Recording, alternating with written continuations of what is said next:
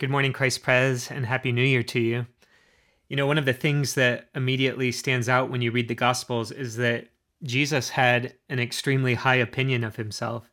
His teaching was shockingly self centered. He was constantly making extraordinary claims about who he was and what he'd come to do. And Jesus was unique in this way. His teaching about himself sets him apart from all the other great religious teachers of history. You know, they were always pointing away from themselves, saying, There is the way, there is the truth, this is how true life is to be found. But along comes Jesus and he says things like, I am the way, the truth, and the life. He's never pointing away from himself, but instead always highlighting his own centrality and importance.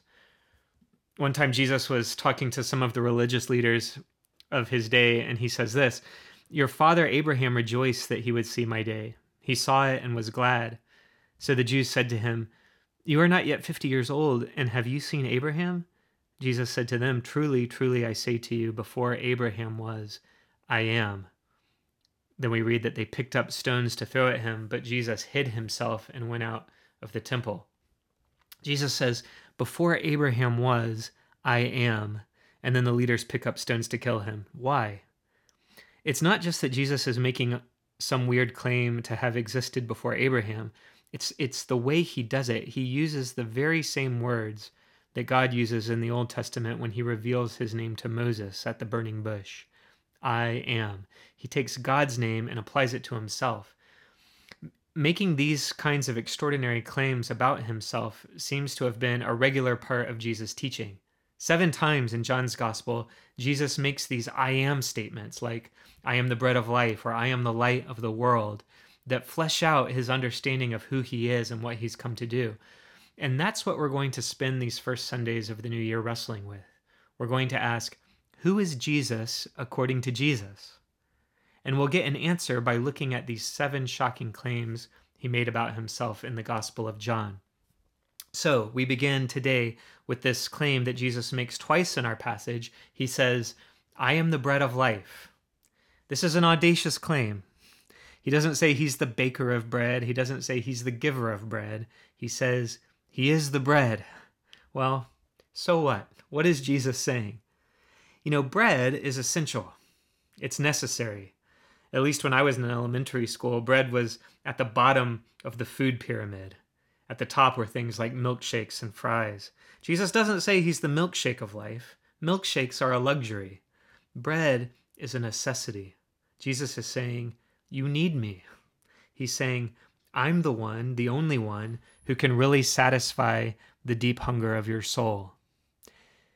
And don't you know you need this at the beginning of 2021? Are you aware of your hunger?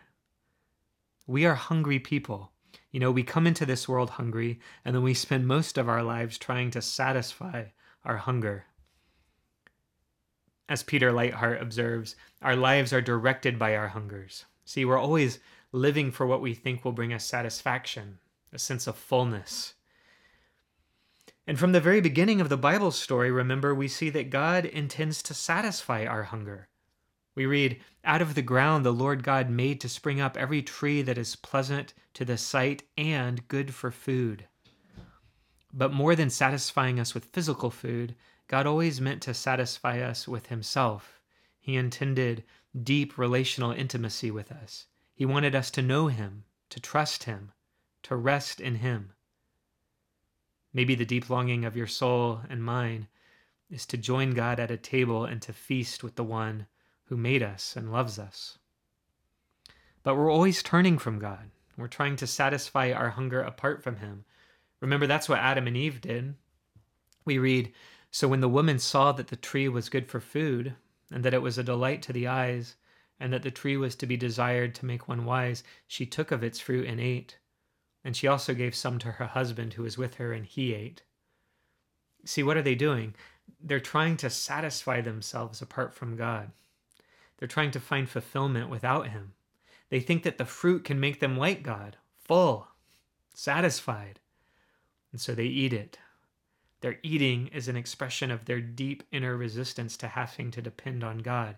They eat to satisfy themselves instead of being satisfied by the one who would feed them. And so often you and I do the same thing. We take responsibility for our happiness and pleasure and satisfaction apart from God. But God comes looking for us. He's persistent in his searching love. And that's what Christmas is about God coming to seek and save the lost. And do you remember how he does it? He comes eating and drinking. He comes as a human being, a real human being who eats and who drinks. That's what Jesus says about himself in Luke. The Son of Man has come eating and drinking. The Son of Man came eating and drinking, and they said, Look at him, a glutton and a drunkard, a friend of tax collectors and sinners. Well, they were half right. They were partly right because Jesus was a friend of tax collectors and sinners. Again and again, Jesus would sit down and eat with people the religious leaders wanted nothing to do with. Again and again, Jesus would go out of his way to share meals with people who were lonely and tired and broken, who felt far from God. The Son of Man came eating and drinking.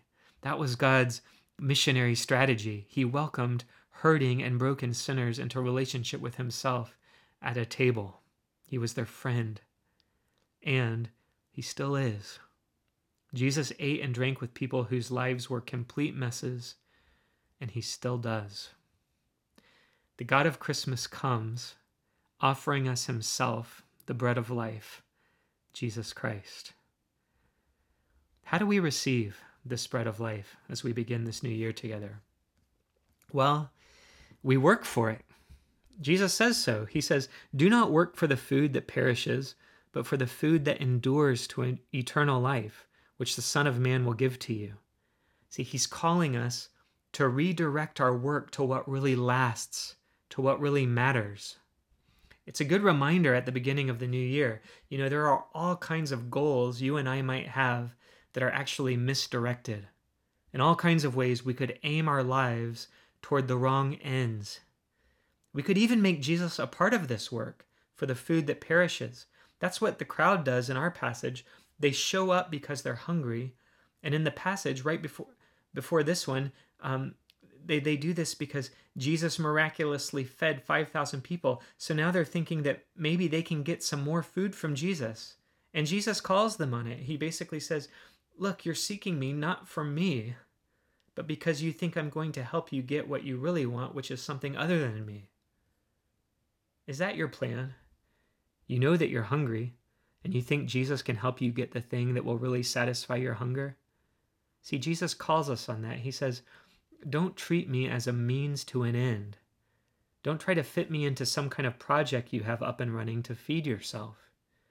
He says, Don't work for the food that perishes, work for the food that endures to eternal life. Now, when we hear that, the natural question to ask is exactly the question the crowd asks What are the works? What are we supposed to do? Then they said to him, What must we do to be doing the works of God? See, what are the works? What do we have to do? We want food that will last and bring life, so how do we get it? We immediately bring Jesus' promise into a religious framework that will give us bread that endures as the product of some kind of religious endeavor. The bread of life will be something we earn by doing a bunch of stuff. What must we do to be doing the works of God? What's the work? Maybe serving the poor, maybe gaining biblical knowledge, maybe feeding the hungry, maybe improving your prayer life, maybe visiting prisoners, maybe going to church more regularly, maybe loving God with all your heart, soul, mind, and strength, and loving your neighbor as yourself. See, we might expect a long list from Jesus, including all of that and maybe much more. But Jesus answered them, This is the work of God, that you believe in him whom he has sent.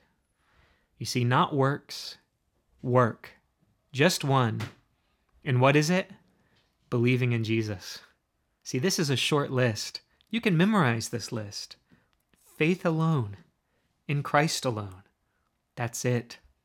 Trust Jesus. That's the work. That's what gets the bread of life. Now, of course it is, because Jesus is the bread of life. The only way to get nourishment for real living is to trust the one who is himself the nourishment, to come to the one who is coming down continually to us and constantly feeding his people. It's not that those other works aren't important. I mean, loving God with all your heart, soul, mind, and strength is super important. It's just that none of them, none of those other works are what gets you the bread. See, they're all the byproducts of the one work of trusting Jesus. They're the fruit that grows on the tree of faith. So, how do we receive the bread? We trust Jesus. Can you do that at the beginning of this new year? Can you put your faith in Jesus Christ? Can you trust Him? You might wonder how much trust do you need? Any trust at all is enough. Luther liked to say that in Christ we possess all, whether we hold him with strong faith or weak faith. He said, Imagine two people, each with a hundred gold coins. One keeps the gold coins in a paper sack, the other keeps them in an iron chest. Which one is richer? You see, they both have the exact same treasure. Trust Christ with whatever measure of faith you have. That is enough. Bring your hunger to Him. You know, when we're hungry, we're aware of our neediness. When we're hungry, we know that we don't have enough. We know that we're insufficient. When we're hungry, we're acutely aware that we don't sustain ourselves. And when we get hungry enough, it becomes clear that without food, we'll die. Our hunger reminds us that we are completely dependent on food for our life and our nourishment. We need sustenance from a source that is not us.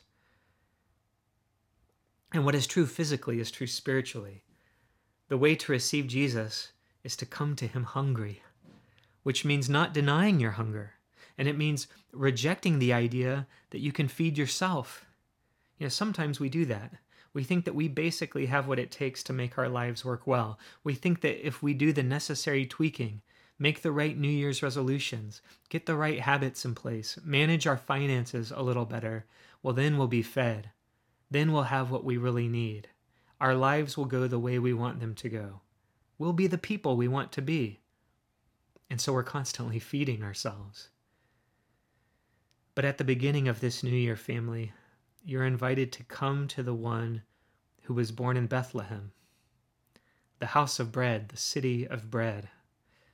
We're invited to come to the one whom Mary and Joseph wrapped in swaddling clothes and lay in a manger. You know, when you and I hear the word manger, we think baby Jesus. But when people in the first century heard the word manger, they thought food. A manger, remember, is just a feeding trough. And so Jesus is born in the house of bread and he's laid in a feeding trough. Are those just historical contingencies? No, of course not. I mean, God is telling us through the historical events the same thing that Jesus is telling us in our passage. He came into the world to be food. He is the bread of life. And the invitation is to come to Him, to trust Him, to eat and to drink, to eat and to drink Him. I mean, look at how easy God has made our salvation. Just trust Jesus. And how do you do that? Well, you just come to Him. And how do you do that? You eat and you drink. Well, that's what this table, the Lord's table, is all about. And of course, it's all a great mystery. I don't know how this is the body and blood of Christ any more than you do. You know, Calvin said it's a gift of the Holy Spirit, which sounds right to me. Jesus is really here by the power of the Holy Spirit. Luther wasn't quite satisfied with that. He wanted to stick closer to Jesus' claim that the bread actually is the body of Christ, that the cup is his blood. He was once asked how in the world the bread and wine could be the true body and blood of Christ rather than mere symbols, since at his uh, original institution of the supper, Jesus' body was there beside the table, and the bread and the wine were there upon the table. I mean, clearly two different things. Luther replied, Jesus is good at miracles. And that sounds right to me too. I mean, however it happens, it happens. And that is enough. Jesus, the bread of life, promises to meet you here and to give you nothing less than Himself, which is what you really need. And so come to Him with your real need. Come to Him empty and hungry. It's the best way to begin 2021. come and receive Jesus Christ. In the name of the Father, Son, and Holy Spirit. Amen.